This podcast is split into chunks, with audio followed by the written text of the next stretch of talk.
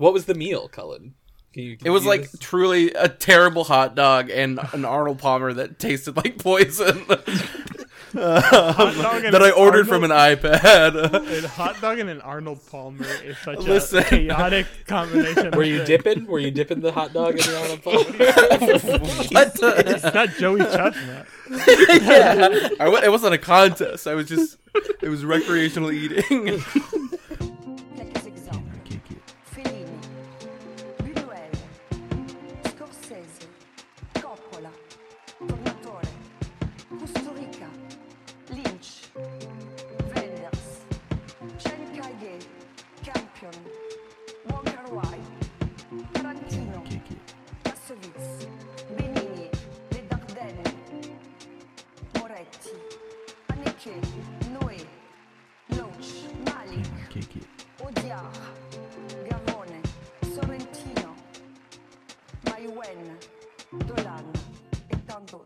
Welcome to Can I Kick It? This is a podcast about film festivals. My name is Emilio Diaz. Joining us today is uh, Andy Gramuga.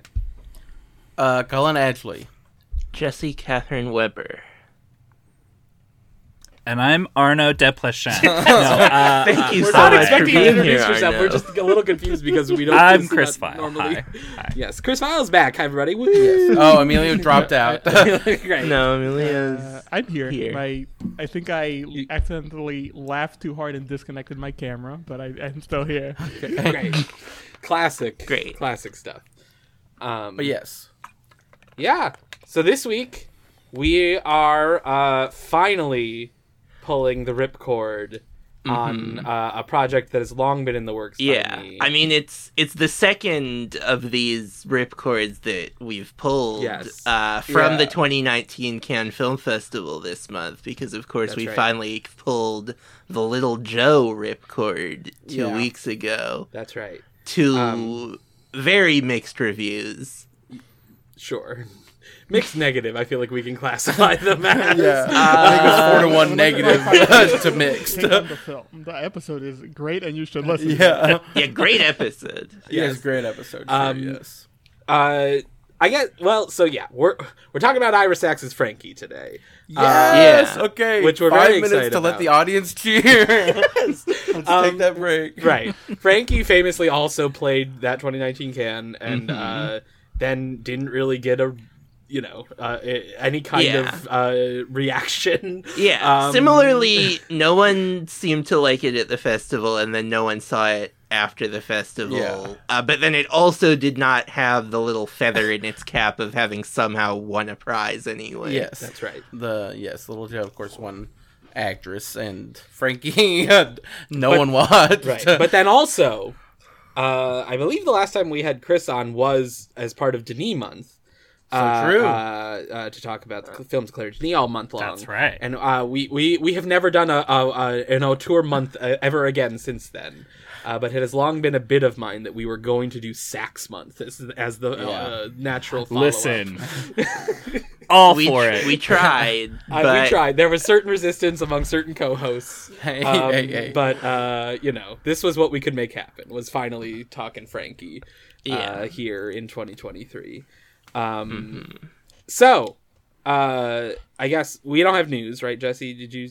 you no, we did. Oh, I, I did. just said, I'm uh, yeah. There's uh, I did. There's a nut. So we we talked about an interview with uh, Julien Rejl, who's the new general delegate for Directors Fortnight, because that is continues to be a somewhat just like weird section of it's unclear looking at it what the new just like uh, tone of that section is supposed to be.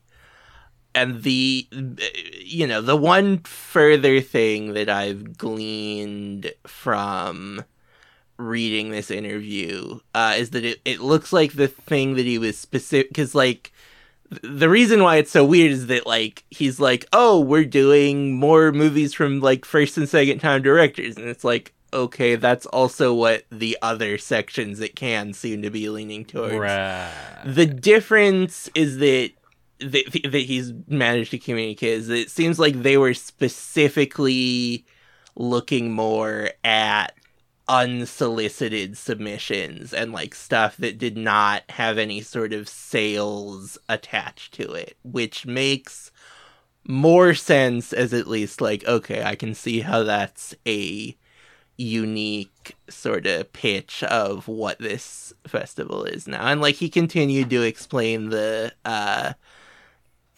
what his stance on stuff that had been uh rejected from competition, which is that like if there had been something that they really wanted that got rejected, they would have taken it, but they were trying to move away from just being the landing spot for all those movies. So it, it continues to just be like I you know, there's movies in that section that I'm interested in, and some of them that are by famous directors. It would be interesting if a person just like went to Cannes and went, I'm going to see all of the director's Fortnight mm-hmm. movies. I don't know if anyone will do that, but I I am curious to see just like what this section looks like at the end of the month, what the uh, uh, pulse on it is. Yeah. But yeah, I mean, I think that's all I've got as far as uh, Cannes. There, I guess it will have started by the time this episode airs, but uh, Yeah. we will have more on uh, the Cannes that is actually happening next week. That's right. Boots on the ground. Yep. Well, yeah, we'll see if we have boots on the ground report. Yeah, we don't know if What's that'll air next week. but now we can devote the entirety of our attention to Frankie. Well, Andy, did you have some Ira Sachs background for us? A, a little bit. I did a little bit of research. so he, uh, Ira Sachs, born in Memphis, 1965. Wow. Um, y- you know, he lives in New York City currently. Uh, he has been married to his partner, uh, Boris Torres, who is an artist, uh, since 2012. Uh, and they co-parent their twins with Kirsten Johnson, Right. which is uh, very cool. We've Yeah, talked about that of course. Yeah, I mean they're in in Dick Dick Johnson Johnson, is Dead. is dead. Yeah. Yes. Um, that that's like the basic biographical information. He's made a bunch of movies. Uh, obviously, um, his his premiere uh, was in 1996. Uh, the Delta was a TIFF movie, uh, which is about an 18 year old discovering his bisexuality. Um, uh, and then yeah, he's he's you know he's had a bunch of movies. He was his second movie was his first movie to play Sundance, which is an important festival for him Mhm. as Yeah. well. Uh, Forty Shades of Blue. Um, and then uh, his next movie, Married Life, was back at TIFF and also at NIF. Um, and then since and then, then, yeah, everything started- after that, except for Frankie, Right. was Sundance premiere, but then also Berlin. yes, usually Panorama in Berlin. Yeah. Um, Um, uh, which has anyone uh, seen Married Life? Yes.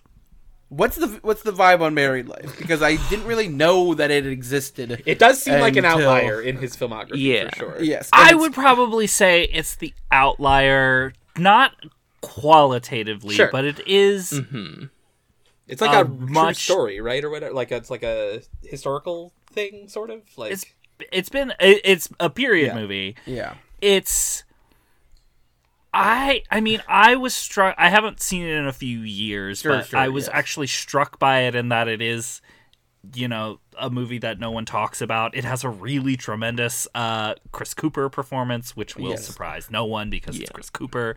Um and you know it's just you can understand why nobody talks about it but like it's all uniformly good i thought. I mean like i understand why people would not why people would just be like oh hum about it. You know it's not the most exciting movie in his Yeah. filmography. It definitely is going for at the same time uh, as like in it's that Ira Sachs and it's about minutia that maybe only he cares about. Yeah. But it also feels somewhat most like his most conventional at least aesthetically it looks most like a movie you might see by another filmmaker Yeah. um on Letterboxd, it's got a, a very generic poster of just like here's four actors' heads, and it's like Pierce Mm-hmm. Brosnan, Chris Cooper, Patricia Clarkson, and Rachel McAdams. Right. And Yeah. we were just like, how is this a movie that I've never heard of? Like I've Jesse was saying, it's like I've looked at Ira Sachs's IMDb so many times. Have I always scrolled Yeah. past this somehow? because it came out in 2006 It's and like- there's a million movies Sure. that came out in Yeah. 2006 mm-hmm. that look like that like that were promoted exactly like mm-hmm. that. And for years, if you would have told me that Keep the Lights On was his first movie, I'd be like, sure, that makes sense. That's when everyone started talking about him. Mm-hmm. Yeah. but then I think, yeah, It's the it's the most one of these things is not like the other of Sure, all yes. his filmography. yeah, Yeah. Um, and then I will also say his second feature, Forty Shades of Blue, did also it won the grand jury prize at Sundance. Right. Um, so that was uh, uh, a, a a big moment. But uh, but yeah, since then he's like the run he's been on. I feel like well, it, you know, until he got to Frank, the the two picture run or the th- two or three picture run. But Keep uh, the Lights On the was Lights On, big yeah. at the Spirit Awards, right? I think so. Yeah, Uh, he's generally Right. big. They like Sure, it. yeah. They like Like, him a lot. yeah. Yeah, for sure. if he has a random Best Picture nomination or Director nomination, he just he does well there. yeah, Yeah. um, um, but then yeah, Love is Strange was like a real breakout. I feel like that one. Yeah. Like people were really talking Yeah. about that movie. It you know uh, they Lithgow and Molina were really really buzzed for that movie. Yeah. um, Marisa Tomei. Uh, I think we feel like people were talking about that. Uh, that one, that was one was the first one that I was aware of, and like at the time, I think I didn't see it in theaters, but I did make a point of like. I feel like that was a classic. Like when it was the ninety nine cent rental of the week on iTunes, I rented it Sure. watched it. Like, Sure, I was like, oh yeah, people keep talking about this movie. I should check it out. Like that sort of thing. Um, and then I feel like people also did like Little Men a lot. Although Little Men a little more- definitely it was well liked, but it did feel like there was like some momentum that got built with Love is Strange that like stalled a little bit of like it wasn't quite as universally liked. It didn't sort of make it to like it wasn't in the sort of like best of the year conversations in the way that Love is Strange was, I feel like. Yeah. It was a. I think it was a Magnolia release. That it sounds was Yeah. one of, It was that level. yeah, of that might be part of it. that, it like- might have That's right. partially just been like Love is Strange had Sony Pictures classics, and then I think Little Men didn't. Or right, did right. not? So it's Maybe, like it yeah. just didn't reach as many people Yeah. because it's not as in as many theaters. yeah. yeah. And then I think Frankie gets announced. Oh, this one's gonna be at in competition it Cannes. It's like, oh, okay, this one's gonna be the breakout, Right. and then Yeah. It stars Isabelle The Huppert, opposite like, you're right, yeah, it's like it's about oh this cool cast. Yeah, all great cast. Uh, Tomei and Kinnear back from Yeah. previous films, and then yeah, The Huppert and of Gleeson, Gleeson. and Jérémie Renier, Pascal Greggory. Carloto uh, Cotta from uh, Tsugua Oh, Diaries, yeah. and uh, I other, thought I I thought I recognized him. Yeah, other- from a few he's in Guns also, films, uh, I you think. know, yeah, and uh, Diamantino. Right. Uh, More kids after he had done so Exactly, That's yeah. right. great perform kids performances in his previous two movies. Yeah. Mm-hmm. Yeah, should we talk about what Ira Sachs we've seen a little bit? I've only seen the 2010s ones, and or, and that's it. I haven't seen Passages yet. Um, I yeah, I've just seen the two from before Frankie, and then now Frankie. Yeah. Previ- previous to this, I had seen Love is Strange, as I mentioned, and then Mm-hmm. I watched Frankie, and then rolled into a Love is Strange rewatch, and then I did watch Little Men today also. So I've now seen three. yeah. Um, because they're all like 80 minutes or Yeah, I mean, he keeps them before short the for credits. sure. Like it's like easy to throw on, um, and I find them very absorbing. Emilio, I've only seen Frankie. that's crazy. What a what a way to be introduced to the wonderful world. Yeah. and then Chris, have then uh, Chris, which, yeah. I've seen you're them all. all- You're a stick. Yeah. Yeah. Yeah. hmm The Delta for a very, very long time uh, was hard to get a hold of. Criterion Channel got it for a brief time. I don't think it's still there. Sure. Um, and that's how I got to see that. Um, Sure, yeah. so I think the Delta is the last blind spot that I had in his filmography. Sure. Can we? Do we all just agree that the Cannes people were wrong Uh, about not liking Frankie. about Frankie? Yeah. yeah. Okay. I I I, I think the movie. Oh is my good. god! I I, wanted thought I was gonna be the one coming on here to defend this movie. No. If, We if y'all are didn't saying know. you like this movie, None I'm of gonna be us, so had, happy. none of us had seen it. We really didn't Yeah. know. We d- we were just like, oh, who likes Frankie? So that there's at least one person. guy, to, yeah, right so here. there's Yeah. at least one person to cheerlead it. Uh, but yeah, no, this is. It's I not going to is be the little Joe dynamic where Um, I I was know- that person for that movie. Um, there was a moment where I was like, "Those fucking blue check Disney adults at Cannes don't know a good movie," and like going like really riled up. And then uh, the movie sort of chilled out and was just normal. And I was like, "Yeah, this is fine. It's Frankie." Yeah, I, I, yeah, I, I think it's really nice uh, and lovely. I think there's like one or two performances that don't really work for me, but like the rest of it, I think is like just like great performances of, of like interesting dynamics and like interesting thematic material. I think it's just like it's just all really solid. It's like what you want out of a movie for me. It's like really Sure. just solid stuff. Emilio, I know you were sort of on the uh, less into it side. What did you think? It's all right. Did you have any expectations for your first Ira? I guess Sachs that is movie? more what what I wanted to get into with Chris is that I guess like having only watched Frankie, I guess I have no idea what his deal is, and I even having like be before going into the movie, Right. I had no idea what his deal is, and after watching the movie, I still have no idea what his deal is. So if I'm telling you to watch one of his movies to figure out what his deal is, I would maybe say like four other ones before I would say Frankie. yeah, Sure. and like not to not to offer the counterpoint because Emilio, if you're like it's okay, that's better than what everyone said it Cannes. Um, yeah. The counterpoint to this that like if I can offer it not to like me thinking I'm the fan of this movie saying the negative side I do think it is an epic mistake to put this movie in competition at Cannes because it is so not suited for it. It is Sure. like it is setting the movie up for failure because especially I think at the point that it's in in Sachs's career mm-hmm. You know, it only positions it to be this like a rival for Right. him, Yeah, and it's right. uh, it's this movie is a downshift. Yes, it's- I think. Yeah. Um, yeah.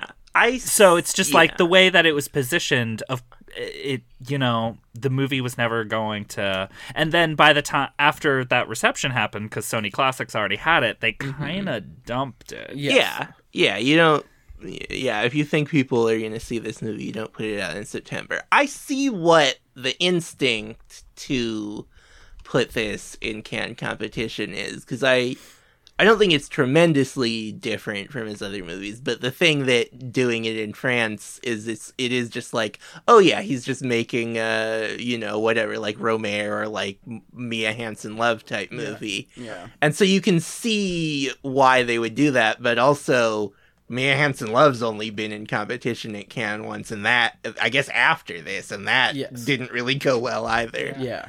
I Uh, certainly with was- Bergman Island, and so yeah, it is. was- I mean, you know, like I, I, I assume Summer Hours, which is also in the same kind of. Not all of Assayas's movies are as, as much in that mode, but that one kind of is, and that I assume did well there. Uh, but yeah, it it was probably not the place. Yeah. But like, Sun- I don't think this movie would have done great at Sundance either. It would have been No. tough. Yeah, This is a perfect Berlin drop. It is, but he's never Uh, premiered one a them- movie at Berlin. One is of the them weird did. Panorama at Berlin. right, they've all been at Berlin, but Yeah. they all played Sundance first. Um, So I don't, and like Berlin also was not quite what it is now in 2019 because Sure. Chatrian didn't start until 2021, and I feel like in the late 2010s, especially when an American movie showed up in competition at Berlin, it was like, ooh, they're just like uh, grabbing whatever movie that's in English that they can so that people will come to the festival and cover it. So like there wasn't like probably Director's Fortnight might have just been the place for this movie to premiere. sure. But I don't know. He you know, that's not something he'd ever done either, so Um, do we want to explain a little bit for people who might not have seen Frankie what it is Sure. about? It I'll star- take it. Sure. Okay. It's it's it's about an actress named Frankie who uh, invites all of her family and a friend. Uh, her family, which is like her husband, her ex-husband, her husband's daughter, her husband and daughter, and then there's also uh, her uh, Isabelle Huppert, who's Frankie's son, Yeah. and her friend Marisa Tomei, and Marisa Tomei's uh, boyfriend Greg Kinnear. Yeah, he just shows up uninvited. Yeah, to talk about Star, Star Wars. Wars. Yeah. A world where 2019 George Lucas is still making Star Wars. I almost am He just does, like yeah, five he does stars. say George Lucas has been very good to me. I was like, holy. One of my favorite Huppert really acting beats funny. ever is when he's talking to her about Star Wars and she's just like, yeah, you just see her fully glazed over. It's it's um, spectacular. But yeah, she invites all these people up to like a resorty sort of in the mountains of Portugal. Um, because she, as the movie plays out, it's you know it's all one day, right, and, and it's really like a series of reveals, sort of. It is like it is, but I mean, Sort of. I don't know like- if they're very, but, like, not, like, successful shocking as or reveals. Sure, like, yeah. yeah. Right.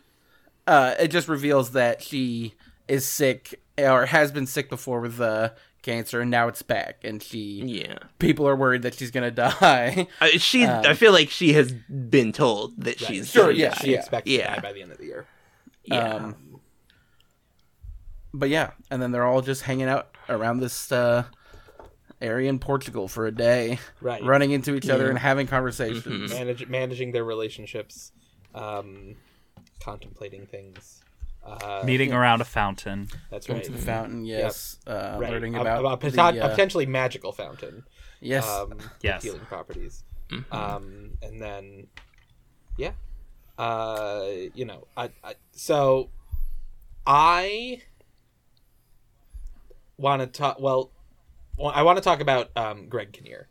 Let's talk Sure. about Greg. Kinnear. I'm really excited to talk about Greg Kinnear. Yeah, 'Cause I feel like- mean, it's watching the opening credits. I certainly was like, it is. It must have been crazy to be sitting at Cannes and see and Greg Kinnear. That's right. and Did he know, fly this- out? Was he there? He must have. right? Probably, I would think. I don't know if he was. I mean, I very distinctly remember Huppert on the red Sure, carpet. sure, I don't yes. remember. I don't know if Marisa Tomei, Tomei was yeah. there. Or Interesting. Right. Um, I'll, I'll look up the Frankie red carpet. sure, yeah, Everyone else can keep on. So it is like it's it is very funny that it ultimately is the classic Gle- Greg Kinnear role. Yes. where he Oh, yeah. is the boyfriend who isn't quite right, um, and Yeah. is like wants things to go to the next step, and and Marisa Tomei is like, well, I don't think I want that, and then he's like. That's cool, and like heads out. Um, Yeah. just real like it's really funny that Ira Sachs like just d- did the classic Greg Kinnear rom com character in the middle of his Yeah. Ira Sachs movie. Um, but I do think he's like really terrific in it. I think he's like Yes. really like like the way that he relates with Tomei, the the scene where he is like pitching Huppert on his directorial debut movie about an opera singer, I think is really good and really funny. Yeah. Uh, the way Huppert is just like trying not to like make any promises to him is really funny. Um, uh, yeah, and I, like you know, I I did end up watching Little Men today, uh, which I hadn't seen, and I do like he's also really good. Like it's interesting because like Greg Kinnear is not really an actor that we tend to think of or take very seriously. I feel like these days, like he had like a little bit of a, a time where he was Yeah. that, but it's not really here anymore. And I feel like yeah. it's interesting that like this that someone who was like so primed to be such like a mainstream actor uh, in like things like rom coms and stuff has sort of fallen into this relationship with Ira Sachs and is like collaborating Yeah. with him on multiple movies and like playing off his his his like big studio movie persona Yeah. in these indie Mhm. movies. I think it's a really interesting move. Yeah, I mean, he's like good at doing that in the studio movies too. Like, I remember seeing Anchorman 2 and being like, wow, Greg Kinnear's really good in that. doing exactly that thing of he's uh, Christina Applegate's new husband. Uh, right. And yeah, the y- you're correct, Chris. That like m- other than Huppert, the famous people, most the I guess the Americans didn't show up and Gleeson didn't show up, so it it, it was mostly the French people there. Uh, you know, Yeah. which is interesting. Uh, yeah, I think Kinnear's solid. It's funny they uh, we, we we mentioned the Star Wars thing that he's like the cinematographer for the new Star Wars movie. Second unit. Uh, second unit. He's Greig Oh, Fraser. second unit, right? Yeah, and um, and uh, yeah, his his big breakout is going to be this uh, the movie about the opera singer who lost her voice, Right. And he's like, you don't know, you don't need to know how to sing. It'll it'll work out great. Um, and then I I do love the button of uh, after Tomei like sort of rejects the proposal. Uh, and she's like, "But I will work on your movie." And he's like, "Actually, I don't think I want you there." yeah. like that's maybe not a great idea. And she's Yeah. like, yeah, you're probably right. She's also yeah. introduced by uh, the fun name drop with her is that she worked on a Noah Baumbach. Yes, that's where. Yeah, she, that's well, that's very where she met Frankie. hair. Yeah. Yeah. yeah. Um, which is because like Noah Baumbach has Noah Baumbach ever like worked with like a big European actor? I don't No, feel I like mean- that's happened. Yeah. I'm trying. To... Um, I feel But like I've blocked out enough of white noise from my mind that it's possible. I, yeah, you count Jodie Turner Smith. right. Emma, Emma Thompson is in uh, British. Pirates. Oh yeah, Sure. yeah, she's in. Yes, she's yes, in. Yeah. Blairwitz, Um, Mhm. um, That might be the closest. Yeah. yeah, but I look, it'd be great. I, I'd love to see And- uh, Sure. Yeah. uh, Huppert Baumbach collab. could be- Absolutely. Yeah. She needs to pull a Sigourney Weaver, and she needs to play Sure, herself in a Baumbach. Sure, yes, Sure. that'd be Yeah. great. Yeah. Um, and it is you know, what the movie does drop about Huppert's career is fascinating. You know, besides the fact that she was in a Noah Baumbach movie, the main credit we get with from her is when she is recognized by some some people who live there when she sort of has wandered off for her work in the Vatican Files, where Yeah. she which seems to be like a trashy television show where she played a Yeah. nun of some sort. Um, and there, yeah, there's a great scene where she like is just at this woman's like 72nd birthday party or whatever, and they keep like being like, "It's so special you're here," and she just is like feeling terrible and is like, "Yeah, Yeah. mm, Yeah. yeah," and kid just has this Yeah. smile on her face the whole time that is like she's like, "I need to figure out how to leave this situation as gracefully as possible." Um, it's great.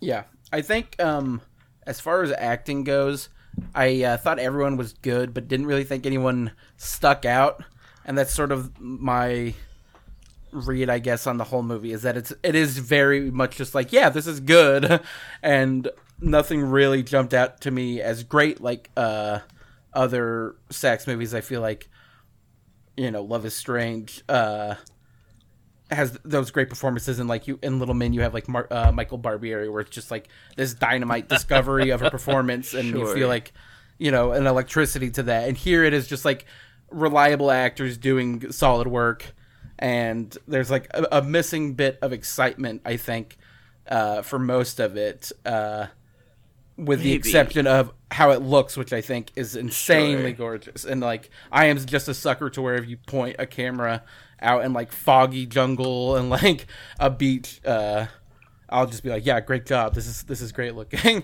and he does it, and he does it well.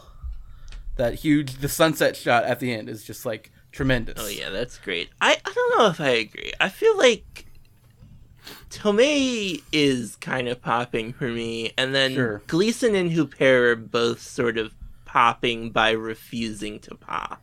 Sure. I really like. I love both- Brendan Gleeson Yeah, in this movie. I really like. uh, of he's very funny how he how sad he is. It, Yeah. yeah, Yeah. it's really good. Uh, He's the saddest teddy bear that ever. Yeah. certainly, yeah. I think Tomei is incredible. I mean, I kind of think she's the quintessential Sachs performer in that, like, she can get like the sh- sudden shifts of tone without like uh, totally capsizing the boat Yeah. in this movie. I think she's incredibly funny. Uh, playing the full drama of a scene and not necessarily reaching for the laugh um, ever, but like she makes me laugh out loud in this movie. Yeah, I I never really like Jérémie Renier Sure. ever. Yeah, he's the sticky have wicket a in this movie. for I don't have a strong opinion. He's fun in that Ozon movie. okay, with that movie, the, I, I um um uh, uh, double double lover. Yeah, Yeah, where he's playing twin uh, therapists. Right. But that you know, that's a pretty just silly the idea movie. that there's an Ozon movie called Double Lover and it doesn't Yeah. star like I don't know Tim Meadows. Or Sure, yeah. like, Yeah. But yeah, he Um, he plays her son, right? Who Yes. son. Yes. Yeah. um who i mean he like his whole thing like he's like moving to new york she wants him Mhm. to form a deeper connection with tomei and so she Right. She's trying to set them up. And it, up it sounds like she's tried to set him up with several women before and it has not Right. worked. well and, and this is right. her last ditch. And one more time. he's like a successful business guy right like is sort of hit like he she she seems to want him to want something more in the creative field that she is in but he like and he just sort of like is not really interested in that is is, is i think what what the thrust of that is and yeah that was the sort of thing where i i didn't quite what was his like he has a big monologue towards the end that i can't even remember but i remember thinking like oh this Well, is really he- He talks. me. Uh, he talks talking to to- Tomei, Tomei. telling the story Right, about, yeah. about Um, right, right, right. And she, yeah. yeah, being into his si- And uh, then being he's into like- his stepsister. Yeah, Oh, yeah. right. being that, into uh, yes. Gleeson's daughter, right? Yes. that's right Um, right And then, and then he's like, "I think my mom wants me to marry you. That's not gonna happen, right?" I, I Yeah. like that like, scene. in a, in a movie No. full of scenes where I'm yeah, like, that's a good scene. all right. That's a, that's one of the like three scenes where I can pick out in my mind and be like, you know what, I like that dynamic. It, there's like something there that I enjoy. Sure. I mean, I Um, really like the Kinnear Huppert scene. That is, I mean, that's Sure. kind of the whole thing with the Huppert character is that most of her scenes are just her being like, "Oh my god, I'm so glad I'm gonna die, so I don't actually have to deal with this." And that's just the peak of that, of him being like. And uh, this movie would be so good for you, and she's just like, uh huh, uh huh, yeah, maybe we'll see. yeah Uh, sure. I don't Um, know. I Kinnear, the whole Kinnear thing, they really did nothing for me. I gotta say. Like if I'm picking out the three scenes that I liked, basically it's that uh, Jérémie Renier scene. I think the last scene that uh, Gleeson and Tomei have together when they're having that sort of conversation. Yeah, Yeah, with the with the scarf. scarf is very- yeah. That's yes, very that's good. really good.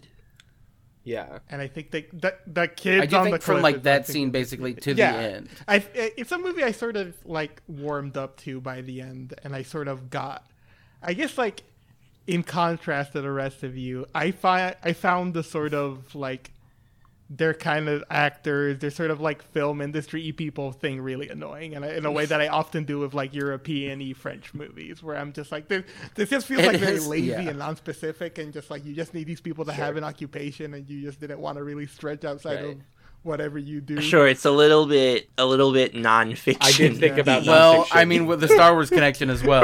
right. At least in Um, like non- obviously I'm the hater here on nonfiction, so, so it's crazy. A great that movie, I'm we all agree. But at least with nonfiction, the Star Wars thing, it's at least like they're telling a specific story about a specific instance. Well, and sure, Here, yeah. it, like Star Wars is used just like I googled the big movie, and this is the thing that came up. right Yes, he's I mean, working on obviously- a commercial project like Well, I mean, The I way- don't know. Like, I, I feel like we can give enough credit to Ira Sachs to be like he is intentionally being incorrect about what Star Wars is and who Sure. makes Star Wars in the I- 2010s. I mean, even like credit or not, it just feels it just felt like non-specific to me, and it's just like so if it just felt like more representative of a thing more than like any interest in what the specific thing is to me. Uh, Yeah. But I do think like the movie works on this way where I think, as Andy mentioned, it sort of slowly kind of reveals what all the dynamics are at play. And by the time it revealed everything, I sort of enjoyed it more because then I can more get like the sort of things Yeah. that these people are bristling against each other and like the, their sorts Mhm. of dynamics. right Whereas where you're more Yeah. unclear, I'm just like I don't know if there's anything specific in these people that I'm like that interested about, like versus what their dynamics are with each other.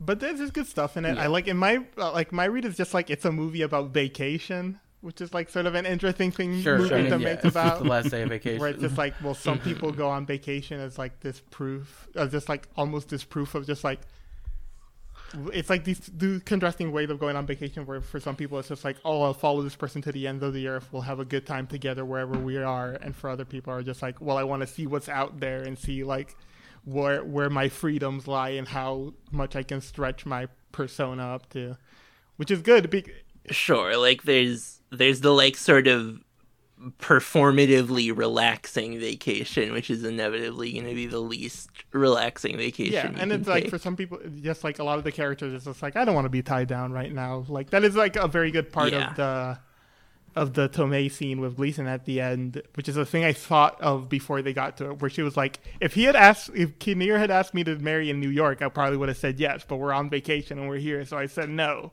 Yeah. and it's just like how their environment is Mm-hmm. affecting their dynamic. I think is like explored in a very interesting way. Yeah. Which is like such an Ira Sachs thing too. Mm-hmm. That it's like you know the movies are very very or the drama of each of his movies are very very influenced by where they take place. Mm-hmm. And Yeah. Yeah. Um, the um the scene that stuck out to me the most um and i think uh so the the this all the section or segments uh with gleeson's daughter and the drama of like her sort of drip husband that she doesn't like who like is too focused on his diet or whatever uh which that guy is maybe my favorite performance he's really funny He is, Um, that's a good character. and yeah yes uh as just like the sort of bozo who's like i can't drink milk right. um, and, yeah i was uh, like just looking it up and it's like he's in the dark knight and he's Sure. just been around Sure. yeah. Um, and then that she is trying to like get away from the husband and find an apartment just for her and her daughter. Um, and the stuff with the daughter like being out like with the other the kid from Oh, sure. Portugal. Um, there's that great scene where she's just like walking on the beach and he like comes out of the water and then he just hands her the boogie board and then she goes out to the water. It's like end of scene. Perfect, I think. The sort of thing that I love about uh, a movie like uh, Love is Strange, the end, uh, where they're playing this, you know, um, Chopin piece as it's like the kid and his girlfriend just riding their bikes around New York as like the sun setting is just the perfect thing, and he does it so well here multiple multiple times. Oh yeah, I mean, speaking of the uh, of uh, of music, I, I think the scene with uh, where Huppert is playing the piano, Yeah. and, uh, Gleeson walks in is really really wonderful. yeah. It's yeah. so good. Um, right. A scene that their starts sex with- scene is fantastic. Oh yeah, leave it to that's- Ira Sachs to, That's to also make a yes, good sex. scene. agreed. That's also a really I know, great yeah, scene. you do think uh, about yeah, which is nice right it would before to get that. a hug from Brendan Gleeson. um, uh, yeah, yeah, that scene's really good, I, and like I do like I do the thing about the ending like that I re- lo- really loved was realizing like, especially like in the very very ending, like it sort of it keeps cutting up levels, right? Like where people are watching Right. other people and all that sort of Mhm. stuff. Yes. and then it goes to the scene where they all sort of walk to this place where Huppert like the thing Huppert wa- really wanted to do was to just like go to this one spot on the cliff and everyone and like and you realize like oh th- these people are now finally all occupying the same space together at the same time Mhm. and like th- it's been all these like little interesting like pairing offs up until that Yes, point and yeah. like Great. it's just a long shot you don't hear anything you just see them all like enjoying the vista uh, as the sun sets or whatever up at this up at, at the top of this hill and like it and there's nice music playing and all that sort of stuff but it, it really does like you you you feel sort of the weight of this moment for them uh and i think uh, like and it's just like a really profound sort of sort of sort of place to leave leave things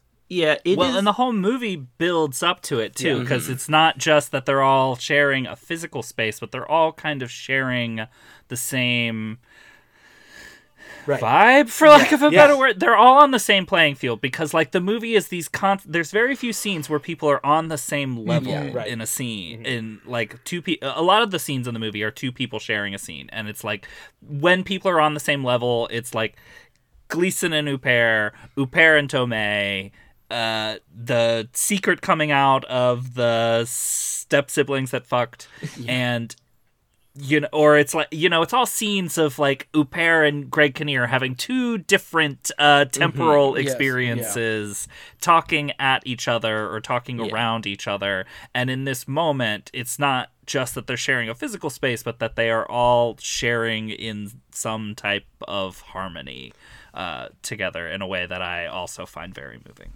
Yeah, Yeah. it is just like every sort of like little touch in it just really worked for me. Like that, there's I think both Huppert and Tomei get scenes where they're just like walking through mist in the woods with Yeah. music playing. That's just like this looks so cool. Yeah, I mean, yeah, all the fog stuff is so gorgeous. Um, Yeah. I don't, I don't, th- I don't wish it would have happened, but there's a little bit, a little part of me when I'm watching that scene where Tomei and Gleason are talking to each other, and he gives her the scarf, and the shot is just Frankie against like the sky, and it's zooming, and I'm like, she should jump. It would be so crazy. uh, I was like, there's no way that it happens, and it shouldn't. But there's a little bit where I'm just like, come on, Frankie can jump. Certainly, it would, uh, yeah. I mean, it would be funny for Ira Sachs to become a completely different Yeah. filmmaker for like thirty seconds.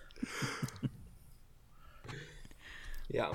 Um, but yeah, I mean, I think uh, the you, you mentioned the scene, uh, uh, Jesse, just them sort of walking around as the music was playing. Mm-hmm. There's bits of soundtrack that I didn't uh, uh, recognize all that well, but the score I think is pretty bland. Uh, whereas usually I, don't think he uses so. music so well, and it felt like a little Netflixy, just sort of like I generic. No, I mean the Spa I, I was. I mean, I wasn't necessarily clear on what was score versus what was, uh, uh, you know, just other music. But no, I, you know, it. I don't think I knew until I looked it up afterwards that one of the Tindersticks guys has done Sure. a number of his movies, and it. You can tell it's only one of them, maybe. Yes. but I like it still. Yeah. It's the you know the more normal one, I guess. Sure, yeah. the the quirky Tinder stick is not- Right. I mean, didn't he it. he yeah he did he only I think they had broken up maybe for a little bit, and so he's the one who did Friday Night, but the rest of Denis' movies are uh, the two of them. Yeah.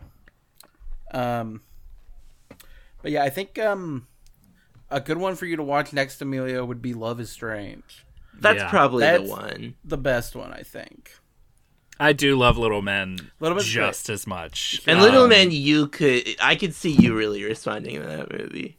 And also, maybe Passage is the move. We uh, how's I Passage? mean, Chris? yeah. File scene fa- Passage is fucking rules, you guys. We're all like excited. I think we Yeah, all love We're Rogowski. I With, okay. uh, all. if you love Rogowski, you're Yeah. about to see Rogowski's best performance yet. wow. It's I mean, no, uh, not, uh, has anybody else uh, on this call seen the Delta? no. no. It does feel like another gear shift for Ira Sachs because it's like don't go in expecting Love is Strange because uh, it's a lot harsher movie than that. It's closer to the Delta where it's like the protagonist is a real fucking piece of work. Yeah. It, um, it's it's you know where Ira Sachs movies feel kind of like microcosms, right? Where even if there's a central figure, there's this whole ecosystem Yeah. happening in this movie that we're watching, and you know we're uh, examining all of it. It's more of a direct character study. Like it is pretty much just those three characters, Sure. but uh, with like uh, Franz Rogowski being a full uh, you know, asshole chaos agent, but deeply fascinating. Um, uh, just the type of uh, uh, uh, unlovable character study that like is my bread and butter. That Sure. just makes me so happy to see. It scratched an itch in that way that I haven't had scratched in a long time. Passages fucking rules. Very excited. It is a movie release. Uh, Yeah, it's coming out soon, yeah. right? It's August, I think. August. Sure. We love the good people at MUBI. Yeah. Mm, yeah, yeah. They're. I guess they're in. I mean, they they have their movies that people see, and I assume this will be one of them. They certainly Yeah. like. I wish people were seeing the Five Devils. That is on MUBI now, and no one has watched another Exarchopoulos movie. That movie is so good, I think, and no I, one has I seen it. love Adele. Um, she, uh, she, I think, has you know the least to do of Mhm. the three in passages, but um, yeah, I, I, I'm happy to see her showing up a lot lately. And it's. I mean, definitely like with the backing of MUBI and just like the standing of it all. I feel like there's no way that this won't be right with Shaw, splashier than it's, like, Frankie. people like Well, Um, then Frankie certainly. I yeah, just like as his bounce back from that sort of Mm-hmm. Hasn't done. I mean, and they're they're clearly uh, a good home for you know movies that I think even some of the more daring uh, distributors Yeah. right now would have probably pushed to have the sex scenes in this movie cut down. Sure. Uh, specifically, the one that a lot of people are going to be talking about, Sure. where we see a lot of Ben Whishaw. Uh-huh. Um, it's it's it's excellent stuff. Great movie. Um, but yeah, I feel like the movie that I always think of at at the same time uh, as uh, Frankie is Kore-eda's The Truth, which had a similar like sure. Another everyone was like, "Whoa!" Like Ethan Hawke, you know, Julia Binoche, uh, Catherine Deneuve, in the, the Correa movie after Shoplifters, and then like no one saw it. Mm, that's another one of those. Yeah. for it's sure. just like, how did this like all go wrong? There's got to be something here. I saw the truth at TIFF. Sure. and the day after I saw it, I at the lightbox I look over and I see Kore-eda in the line for his own movie, just like you can tell he's like looking around at people, trying to gauge what their Vibe vi- what his audience's vibe is gonna be, and I was like, I. I, I was like looking around Right. for someone to Right. Don't you have a VIP like, entrance you can Kore-eda's use? in the Like, line for his own movie. That's crazy. Yeah. Just like I mean, Arrested- there is a. Di- I mean, he has. I- I've seen his movies very intermittently, but like he has made many more bad or mediocre movies than Sachs. Sure. I feel like it was not weird that he did that movie and it didn't think- work. Whereas, Sure. Just like at that time. I like I see like, what you mean, where like he was Hawk had coming just off come back a big with First thing. Reform, sure, basically. yeah. Like everyone was primed. Yeah, it was Um, it was set up to be more it, it, it was set up as like this could have been huge in a similar way, but like it's much easier for me to believe Sure. that movie is bad than it was for me to believe Frankie is bad, even though I let that fall by the wayside as well. Yeah. You make as many movies as Kore-eda makes, and you're gonna make some. Yeah, bad. sometimes Yeah. it is for sure. Um, well, I think I mean, unless we have any final thoughts on Ira Sachs or Frankie,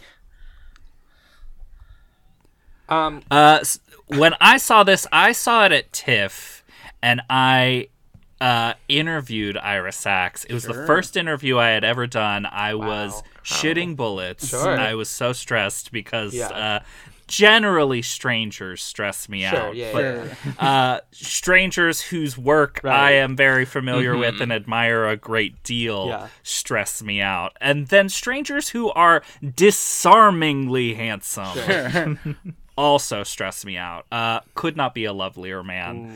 Uh, could not uh, because it was my first interview, so it was bad. sure, right. Sure. Um, could not have been a lovelier man. Where you know. I was trying to like throw out uh, references, ideas of where he might have been coming with, and he so politely shot them down um, in a wonderful, uh, charming way that will forever have uh, my allegiance. yeah, Did he did he like seem affected by what the reception of the movie was, or what, did it was it just like easy for him to talk about the movie? Uh, he- it, he, it seemed really easy for him to talk about. I mean, uh, I, we didn't really get into the Cannes Sure. reception for it. I mean, he'd. I was. I'm trying to think of what the last movie he would have shown at TIFF was. It might have actually been Married Life. It So would have been a I'm sure he was just happy to be back Mhm. there. It, uh, presumably on paper, I would say a TIFF crowd is maybe more Especially, uh, yeah. open to this movie than a uh, Cannes competition crowd. Yeah. Um, I mean, I'm sure it would have been affected by again even more by who showed up, which I don't remember what the. It might I'm have just pretty been sure the both opposite. Huppert and oh, okay. uh, Tomei both showed up okay. for it. Then um, I'm sure that helped it a lot. yeah. Yeah, I, I'm now like, I wonder what I saw instead of Frankie. I bet Sure. all those things I had in those slots were, many of them were less good, probably. yeah. um, I will say I uh, I I got the the Love is Strange Blu-ray from the library to watch it because it's not on streaming right now, uh, and I did watch. It has like a little. It has a more robust special features selection than I thought it might for a you know an independent movie release. But they have like a you know they have like a twenty minute behind the scenes featurette um, where I really enjoyed. He talked a lot about like what was different about that movie for him and how like having his camera like more invade the space of the actors was like really important to him in that movie and all and all that sort of thing. And then the thing I also really enjoyed, John Lithgow talked about his process and how John Lithgow was like, I like to rehearse things, and Ira likes to do that all on camera and like try to capture it on mm-hmm. camera, and like and he was like. It wasn't a bad experience, It's not the way that I like prefer to work or whatever. And it was interesting to hear him talk about how that process, like how it, it, it, it did sort of paint a picture of like what his process was and especially like as someone who works so frequently with young performers and gets great work out of them Mhm. you can see how that style maybe would would lend itself uh, Yeah. that style of filmmaking would lend itself to getting those great performances out of young actors Rehearsing is an interesting thing to talk with directors. I feel like it often comes up when I'm interviewing a, a director because it is like it is dras- a, dr- like drastically different ways of working with actors that like clearly causes problems. Like it, I, that w- wasn't that what the Julianne Moore "Can You Ever Forgive Me" problem was. Was that she doesn't like rehearsing. And, but like I've definitely I know she does not like rehearsing. yeah, I feel like that I, that was Who, what Moore? part of that problem was. Wow. More. She does not. That's Yeah. Really fun. And so yeah, I don't She also wanted a fat suit. There's That's also really that. funny. Yeah. Oh my god. there were there may be a few problems, but it is like it is like I hear directors who are like, I have to do a bunch of rehearsing so that things can come out when the camera's actually on, and then I hear directors who are like, oh, I don't like to rehearse at all so that things can come out when the camera's on. It's very interesting. I believe Ira Sachs has said that about Rachel McAdams is that like she needs to rehearse because like that's her process to like get there. sure. Mm-hmm. Yeah.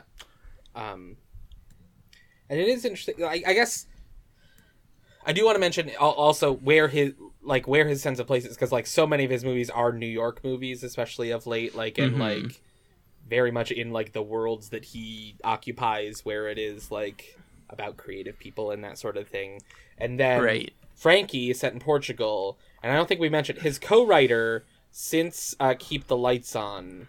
Uh, Mauricio Zacharias is is Brazilian, so I wonder if if like that's part of the reason that like they chose Portugal is that he he maybe has some, you know, his, his tie to, to Portugal as being being from Brazil. I think I, uh, I, I saw a quote uh, from Sachs where he was talking about drawing influence from Satyajit uh, Ray films, and that uh, I think uh, the Delta especially is inspired, or maybe a different earlier one um, is inspired by something. And then uh, that when it- the story of like how Frankie came to be is that Isabella Huppert saw Love Is Strange and liked it so much that she like cold emailed Sachs and was like, "I want to do a movie with you."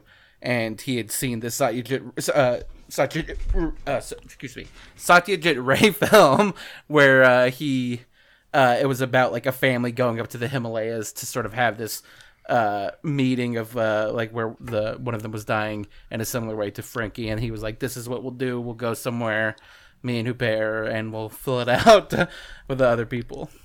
Yeah, my read on it, it's- I it feel like- seem, to me seems to be more like I think Portugal is just a popular destination for Europeans. Like it is like a vacation spot Sure. for Yeah. Europeans, and given the cast, I think it just seemed like a natural place to put that sort Yeah. of movie.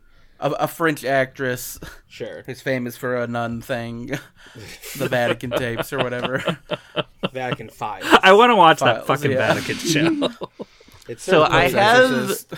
I it's have on like CBS. I have Yeah. found out what I saw instead of Frankie because it only played twice for the public, which I wasn't pressed that year. Uh, and the second one was after I'd left, so it would have had to have been the evening of 11th. uh, of the 11th, which is, of course, at the exact same time that we were seeing Waves with the Weeknd. Wow, That's right. The Weeknd sat right in front of us during waves. That's crazy. What an excellent choice. He probably got inspired for the idol at that screening. well, they're are they making a movie together now? Oh, Edward Trader Schultz. Yeah. probably. Wow, I'm coming to you live from the future where uh, reviews have dropped for The Idol saying it's a piece of shit. Wow, very No. influenced by waves. Then This is something I've only shared in the group chat, but The Idol is the first thing that will have a press screening while I am at Cannes. So Oh no. listen, Sleep in. Yeah. or find out what the idol's like. Confirm that it is bad. Just Eli Roth is in it. How bad could it be? He Is Jesus? Yeah. And Dan Levy and Rachel Sennott. It's too funny to fail. Mm, That's not. Le Idol. Yeah. Um, yeah, and then of course uh, after that screening, many of us rolled into the the added Parasite screening, uh, and we were joined by Lucas Hedges for that screening. Join. My husband sat directly behind Lucas Hedges. Wow. Wow. I was Yeah. just asleep for a lot of that. That's Just right, the classic right. were where Right. You did that not was- sleep through Parasite. I did a triple feature at the Scotiabank that was a Hidden Life, Waves, and then Parasite, and then uh, Oh, wow. just do That's a lot of movies. Three, yeah, three draining yeah, movies do, for sure. due That is to a lot. Just like purely a coincidence of the time, Waves is the only movie I completely stayed awake for. also because Yeah. it's like obviously the loudest of those films. Yeah, it's it Sure. would be hardest to fall asleep Certainly, during yeah. waves. It's crazy you didn't sleep through a hidden life. I that did. movie's I, like s- a no, I blanket. slept for the first hour of A Hidden Life, and then managed to enjoy the last two hours. oh yes, I see. Yes, I see. I see. It's a cinematic hammock. yeah. Um, you uh, any uh, good falling asleep at TIFF movies, Chris, or do you always stay awake through them? Have I fallen asleep? I don't. I don't.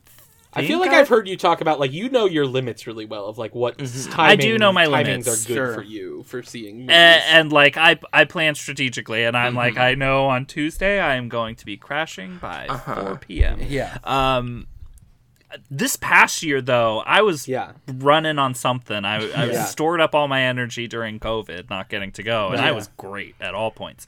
I don't think I've actually fallen asleep Sure. that I can remember off the top of my head. yeah, Yeah. But I'm also a morning person, and I tend to stack my morning. sure. Yeah, So- that that 2019 year was also really rough for me, and then I I I very much locked in what worked for me last year, and mostly in I mean, 2021 2019, when I was went mostly as good well. because it's. I think that was also maybe after the day where I like I saw.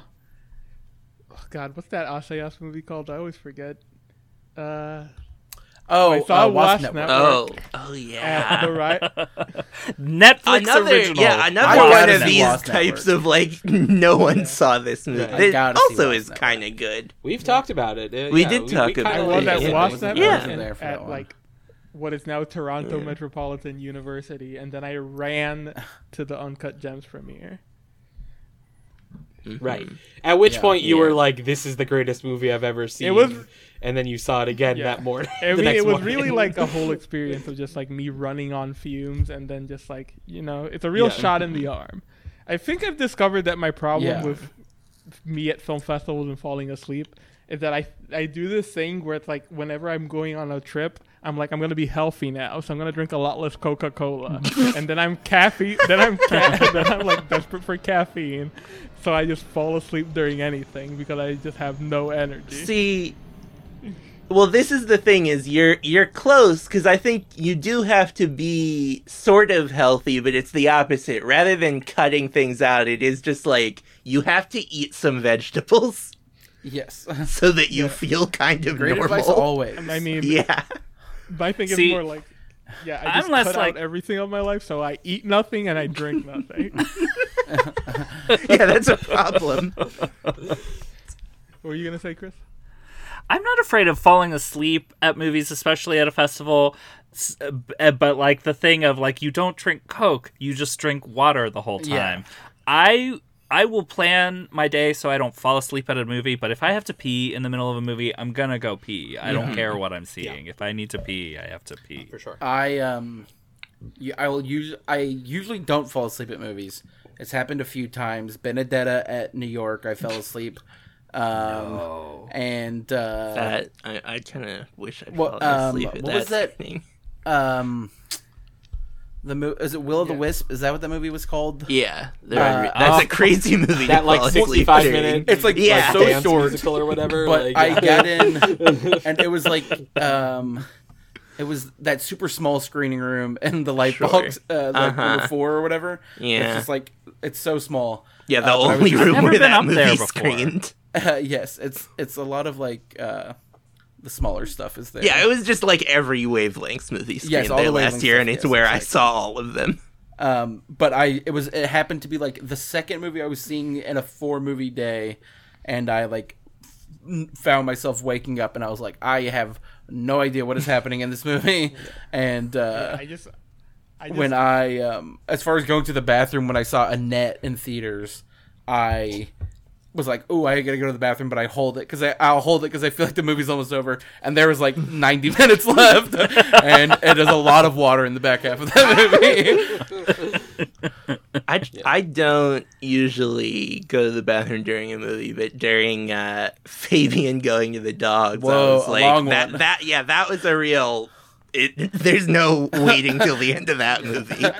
yeah. There's like holding it, and then there's sometimes like, uh, you know, uh, fuck it. This movie is bad. If I have to Yeah. pee, I peed three times during Laszlo Nemes's Sunset. Whoa. It's like I hate this. Right. I am going Yeah, to pee the second I need. I to pee. probably said this on the podcast, but I, during Midsummer, not even peed, went up to get a drink of water. yeah. That's the opposite. I've had those. yeah. you I've had those refuel. like, very Yeah. asleep during a movie. I'm just like, you know what? I'm just gonna go outside, go like get something to drink, slap myself in the face a couple of times. I just need to reset. Which is this is like a crazy thing of the Yeah. first year we went to TIFF. We knew somebody who was taking s- was I taking was about to mention this. some movies, and, then- and yes. Saw an elephant sitting still and took like nine smoke breaks during it because it's like a Yeah, six hour Nino. movie or whatever. to um, loop it back to Ira Sachs because Sure. I just remembered this. Absolutely. Uh, I forget what interview it was during Sundance or something, and they're talking to him about Adele Exarchopoulos, and they're like, "Yeah, so uh, this actress from Blue is the Warmest Color," and he's like, "Never saw it. I saw her in Justin Triet's Sibyl." That's great, yeah. I love that he's just subtly like, "Who Yeah. cares about blue is the warmest color?" and good. he's right. Yeah, Um, I am. There is. I saw some French magazine did an article that I'd imagine hasn't been translated, but that is just Seydoux and Exarchopoulos. Ah, I ex. I don't think I even know how to say her name. Adele X. Yeah. Yeah, uh, talking about blue is the warmest color ten years later, which I would imagine is fascinating. Sure. How many times do you think Spielberg's rewatched since he, you know, bestowed it with the palm that year? he watched it. once. Well, he also gave them the palm, so you know. Of that, course, that was his yeah. hero I'm move. yeah. Um.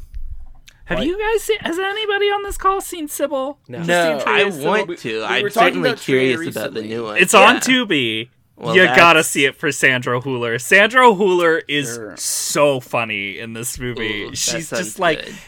She is. She is fully acting in a drama, Mm-hmm. but she is just like. Ninety-five percent of her dialogue is her rattling off insults about uh, the other characters Yeah. that are around her. She's spectacular, spectacular, and she's the lead of the new Triet, new one, which yes. it should be fun. yeah. And I Um, mean, it's it's a big year for her because she's the lead of the one of the leads of the, Glazer, Glazer. too. Yeah. Um. Well, I think with that, should we move into uh, special presentations? Sure. the do it. section that Frankie played in at TIFF. Exactly. uh, any, uh, Andy, do you have one to kick us off? Uh, sure. I think this is the week where I'm finally going to talk about Mrs. Davis. Uh, Whoa! uh, Mrs. Davis is so fun to watch. It's like it really does sort of zip a- around of from like storytelling to style to storytelling style and like uh, tone to toe. Like it's really all over the place in the best way. And the thing I really do love about it is the how much you can tell it is co-created by someone who worked on The Big Bang Theory. Like how much there is like a sitcom silliness at its heart. Uh, and like the way that the characters move through the world and interact with, with things and react to things, while also having like the lavish production of a prestige streamer series, limited series or whatever uh, I really just like it's so exciting. I think um, uh, so many people are great on it. Obviously, um, you know uh, Elizabeth Marvel. I think is specifically as Ooh, as um. Simone's mom. I think is like giving a really really fantastically fun performance. Uh, the world is the the world of it is just really crazy. I think it really is like. And it's been really fun. Like the fi- the fi- final episode will be out, I believe, as this episode drops. But we haven't, I haven't seen it yet because it is uh, we're recording it before that. But um, but yeah, Betty Gilpin, Jake McDorman, Christy Diamantopoulos uh, doing a delightful uh, Australian accent, Katja Herbers, like all these like really great people, like having really fun, doing really fun performances. I think it's really excellent and well worth your time, and and and and I love it, Mrs. Davis on Peacock. Great. Emilio, do you have one? Do I have one? That's an interesting question. Uh, will you come come, back back, to me? Let me figure something out. Uh, Jesse? yeah. Uh, I saw Dungeons and Dragons yesterday, which is not my special presentation because it's not very good. Uh, but the thing people were saying that got me to watch it was like, oh, it's actually an interesting adaptation, which is sort of true. But the problem with that, of course, is that uh, Dungeons and Dragons is not a very good tabletop role playing game. Uh, so my special presentation is play a tabletop role playing game that isn't Dungeons and Dragons. Get into GURPS. No, uh, I mean, if I were gonna name one, I would say Die is an interesting one that I played with a friend recently. Sure. Yeah, no, don't go more rules, go less rules. Um, I'll go and say uh, Succession season four, episode three.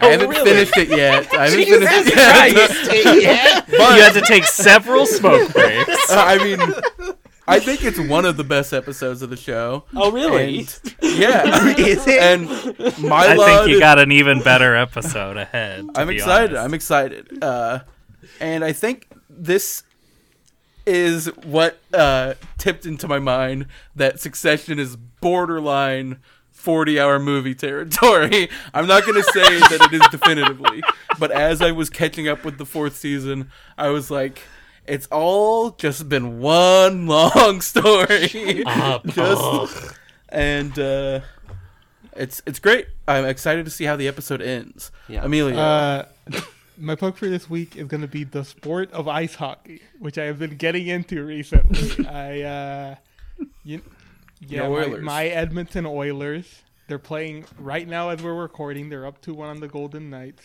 Go Oilers! Uh, yeah, I've been into a lot of sports for a lot of my life, but I had not gotten into hockey, and somehow right now I've found myself and into hockey. Uh, I don't know if I plugged the Goon last week. Is that what I? No, I plugged some. You did, I, or maybe Oh, next yeah, week, uh, based on how we recorded these. one of these weeks I plugged Goon. I watched the second Goon movie, Last of the Enforcers, and it's less good. But uh, Liev Schreiber is in it, and he has a very good haircut in it. And he's one of our finest actors, and ice hockey is good. Go Oilers. Great, Chris.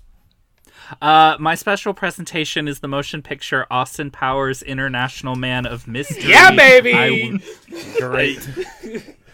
Uh, yes, absolutely. Yeah, baby. We never should have stopped quoting this movie. We should have stopped quoting it long enough for um, annoying teachers and uh, weird uncles to stop quoting it. And then as soon as they stopped, we should have start back in. it is a perfect comedy. Wow. It is. Uh, it it ha- it harnesses the power to cure uh, many ills. I uh, loved it. I watched it stoned. It is. We need to bring back the type of monoculture that a person can just do a character that is very loud and everyone laughs at it and quotes it. Yep. And it makes people happy. Um, Chris, have you seen Dirty Grandpa? I have not seen Dirty Grandpa. I feel like if you approach Dirty So Grandpa good. unrated in the same way you approach Austin Powers, there's no way you don't have a good time. Absolutely, one hundred percent, perfect movie. Um, it's a bold recommendation because if it goes wrong, it goes really wrong.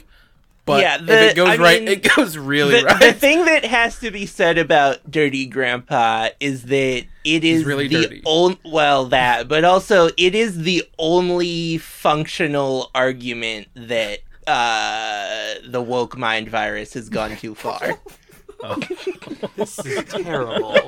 I gotta this be on the episode. it's true. Austin Powers, though, I Yeah. will say, you know, not to not to be the buzzkill here, Sure. but if you watch it, its politics hold up uh, for the most part. Um, Sure. and uh, agree Mindy Dr. Sterling as Frau. Farbissina, highly underrated she's great. uh, character comedy performance. Great yeller. Um, the monologue at the group therapy session where Doctor Mm-hmm. Evil explains his uh, the origins of his childhood Mm-hmm. is classic comedy. Um, yeah, good movie. Absolutely. So one's your fave. oh, definitely, definitely. I mean.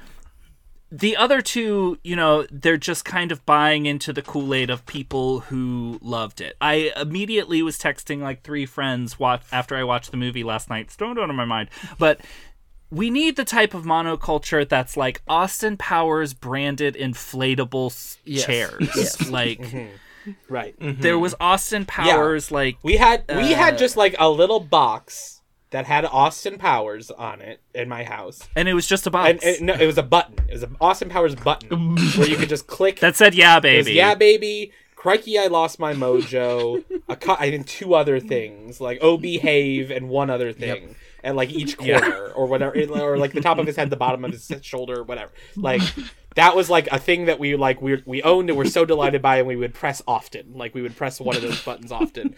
You know, a shitty speaker record. Like it's not good quality Yeah. sound, but like that's what we mm-hmm. need back. It's enough. Absolutely right. Yeah. Sure.